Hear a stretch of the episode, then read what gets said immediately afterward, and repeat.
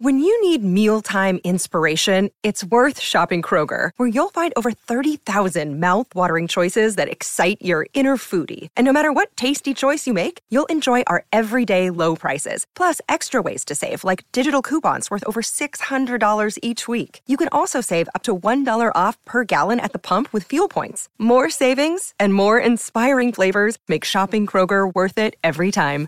Kroger, fresh for everyone. Fuel restrictions apply. This episode is brought to you by Shopify. Whether you're selling a little or a lot, Shopify helps you do your thing, however you cha-ching. From the launch your online shop stage, all the way to the we just hit a million orders stage. No matter what stage you're in, Shopify's there to help you grow. Sign up for a $1 per month trial period at shopify.com slash special offer, all lowercase. That's shopify.com slash special offer. This is Optimal Relationships Daily, episode 858 Escaping from the Prison of Shame by Veronica Tugaleva of veronica.org. Hello, everybody. How are we doing today? I am your host, Greg Audino, welcoming you to this Christmas Eve Eve episode of ORD. I'm sure you've all got plenty on your plates right now, so if you are making the time to listen to this one in real time, we highly appreciate it, and I promise you, it won't disappoint. One of our regulars, Veronica Tugaleva, is back today with a post about self shame and how we can escape it. For some, it might be a prison that feels new, for others, it is no stranger. Either way, Veronica has some tools to help you. So let's hear what she has for us and start optimizing your life. Escaping from the Prison of Shame by Veronica Tugaleva of veronica.org. Quote, Shame isn't a quiet gray cloud. Shame is a drowning man who claws his way on top of you, scratching and tearing your skin, pushing you under the surface. That's by Kirsty Eagar. The other day, a friend opened up to me about her insecurities. In our intimate conversation, I offered her my understanding. The world of shame is one I've known well. After sharing a few stories with her, she looked into my eyes deeply hers full of a mixture of sadness, surprise, and relief. She said, I'm surprised you say all this. I just always thought of you as having zero self esteem issues. I thought you'd always had self confidence. In between those lines, I heard the words she didn't say. I thought I was alone. In my journey of learning about self acceptance and unconditional love, I've learned that the world, our world, is teetering on the brink of lunacy. So many of us are walking around hating ourselves. We think we're alone because our stories are different, because I hate my thighs, you hate the way your lips move when you speak, and he hates his inability to speak with confidence when he wants to. We all walk around playing these virtual reality games in our minds. We exist in a world of what we think are other people, but they're really just pawns in our delusional representation of reality. I've lived in that world, and I bet you have too. Shame is a prison in all our minds. This world is much like the famous line from Hotel California that gently reminds us you can check out at any time you like, but you can never leave. The world of shame is a shield that lies in the corner, always ready to be picked up on our first shred of fear. And when we pick it up, we enter that world. It's the world of staring at yourself in the mirror and feeling disgust. It's the world of sitting there paralyzed, going over your actions from a previous moment and wishing for another chance to not be so stupid, so cowardly, so not like the perfect person you desire yourself to be. It's a world of jealousy, resentment, and self destruction. If I was in some other unpleasant state, like a stomach ache, I'd tell everyone around me. I know it would probably affect my behavior, my mood, my aura, I'd have no problem sharing this fact with my loved ones, my coworkers, or even strangers on the street. Here we come to a strange and disappointing fact. We are much more willing to communicate about our physical experiences of discomfort than our emotional ones, our mental ones, our spiritual ones. The reason lies in this simple truth. When I have a stomach ache, I know it will go away. I also know it has nothing to do with my authentic self. When I hate myself, however, I don't know that it will go away. I begin to function as a different person in a different reality. My perception of myself and the world completely changes. I believe all of those lies I tell myself about how I'm not good enough. I go for the ride. What my friend sees of me and what you see of me is the part that continues to open over and over. I know I am pure love. I know that unconditional love is reality. I know that when I let go, I swim in bliss. I know that's always waiting for me. That doesn't change the fact, however, that I get closed off all the time. It's a worldwide phenomenon. It's a disease. It's a disease of people silently hating themselves or silently wishing to be different.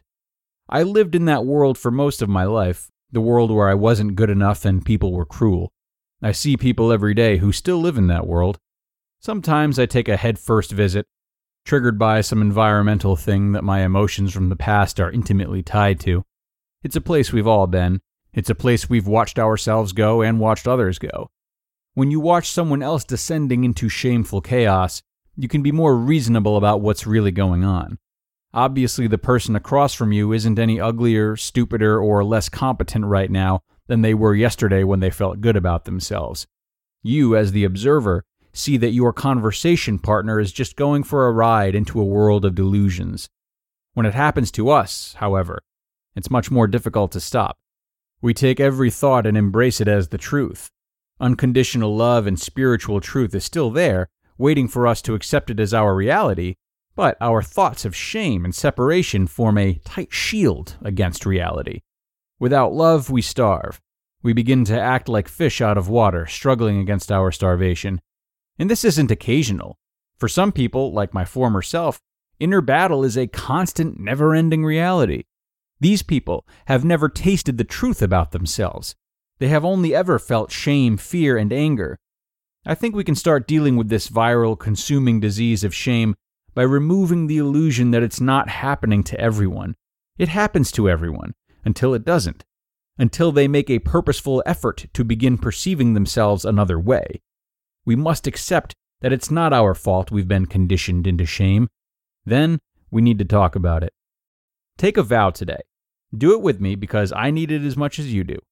Take a vow to speak openly about these delusional experiences, these trips into the world of pain and suffering, these self hating, people judging moments of insanity. Even once, just today, take a look at all the drowning people around you. Grab a hand and swim up to the surface as hard as you can. Be authentic, be brave, and most importantly, just be yourself. Love yourself, flaws and all. That is how we can change the world, one moment of vulnerability at a time. You just listened to the post titled Escaping from the Prison of Shame by Veronica Tugaleva of veronica.org. Look, Bumble knows you're exhausted by dating. All the must not take yourself too seriously and 6 1 since that matters. And what do I even say other than hey?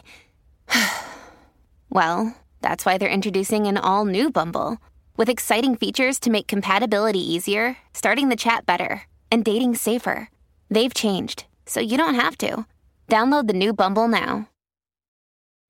Families have a lot going on. Let OLLY help manage the mental load with new cognitive help supplements for everyone four and up, like delicious OLLY Focus Pops or OLLY Mellow Pops for kids. And for parents, try three new Brainy Chews to help you focus, chill out, or get energized. Find these cognitive health buddies for the whole fam at olly.com. That's O L L Y.com. These statements have not been evaluated by the Food and Drug Administration. This product is not intended to diagnose, treat, cure, or prevent any disease. And thanks a lot to Veronica for letting us read this one. I really enjoy the distinction she made between physical and emotional pain. How we're much more comfortable sharing physical pain because we know of its impermanence and we know others go through it because we can see it and they express it. Not the case with emotional pain. But her words ring true and clear. Emotional pain is also shared by everyone and is also fleeting, like all things. Of course, we all know that it can stick around for quite some time, but that's usually because we don't put it through the same kind of rehab as we would a physical injury. The rehab for emotional pain lies in communication and acceptance, just like we saw between Veronica and her friend.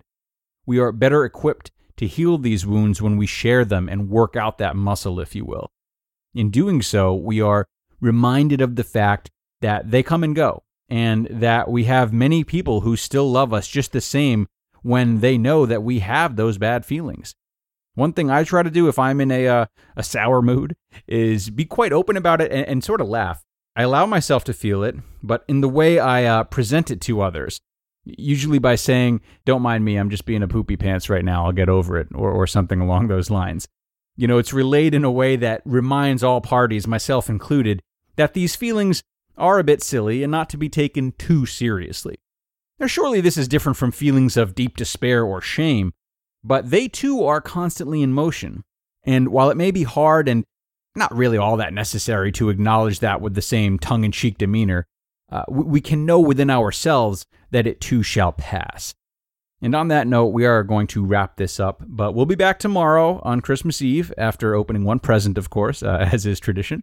So if you like this one, come on back for the beginning of a two parter from Jay and Heather Harrington tomorrow, where your optimal life awaits.